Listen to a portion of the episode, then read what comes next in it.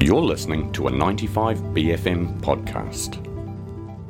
Off your jacket, because it's time to get deep under the covers with a loose read. Morena Suri, how are you? Morena Rachel, I'm really well, thanks. How are you going? I'm great. Uh, what are you reviewing today? Um, so today I brought in like a really fantastic novel by James McBride, which might sound familiar to some people. Um, his book Good Lord Bird was adapted for TV, and he did The Color of Water and Deacon King Kong, one of which was yeah shortlisted for the National Book Award.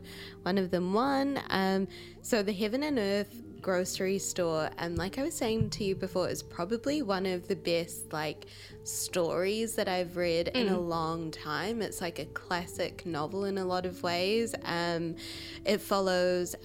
Ch- it starts in the 1970s. It opens with like a body being found in a well. Dun dun dun Sinister. sinister and then um, it quickly shifts back to 19 in the 1920s um, a community called chicken hill um, and it focuses on this couple chona and moshe um, Moshe, a Romanian Jewish immigrant, and Chona, his wife, who's American Jewish. And um, he runs like an amazing theater, and she runs um, the eponymous Heaven and Earth grocery store. Huh, it's a great title. A great title. Um, and so they both kind of service the community in like slightly different ways and both like really fantastic, like central characters. So Chicken Hill in the 1920s, like if you think about it, sort of like Jim Crow era, is one of the few like really diverse communities in America. Um,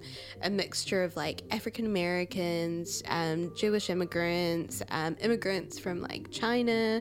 Um, and so one day, Chona and Moshe um, find themselves taking care or hiding um, this young um, disabled black boy uh, named Dodo. And so the story that kind of starts with like this mystery really turns into like this kind of Dickensian novel. Um, like, obviously, by the end of the book, in the last few chapters, you sort of go back to like the crime in question at the beginning. Um, but most of the book kind of shows you like uh, the story of like the American dream or like really race and class in America um, through each of these characters. Um, some who are kind of like aspiring to like transition social class, um, some of whom are like really concerned with like protecting their community, like Chona, um, who's like this kind of mother hen of all of the people who live there. It's like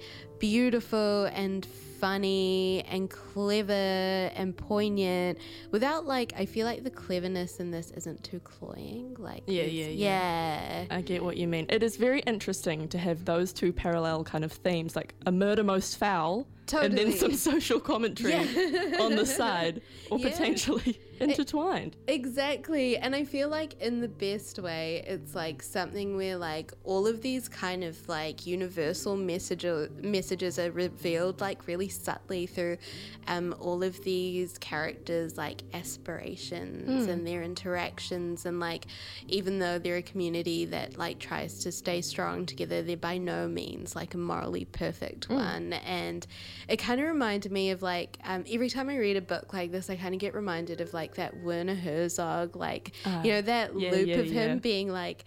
Um, the phone book is the most factual piece of literature in the world, but it tells you nothing of the truth. And I think this that's kind of how I feel when I often read books that are like really didactic and kind of like carry you to the message really directly. But the Heaven and Earth growth, grocery store is very much the opposite of that. Right. Very cleverly done and subtle and yeah. I do like it when they don't directly give you the answer. Exactly. It takes the fun away of getting to that point. You know, I it makes you feel super smart, Yeah. very intellectual. That sounds great. Where, where can we get it? Um, you can get it at Time Out and all other good bookstores. I think it's $37. Mean as. I will give that one a read. It sounds very interesting. Thank you for coming in, Suri. It's great to have you back. Thank you, Stella. Bye. Bye.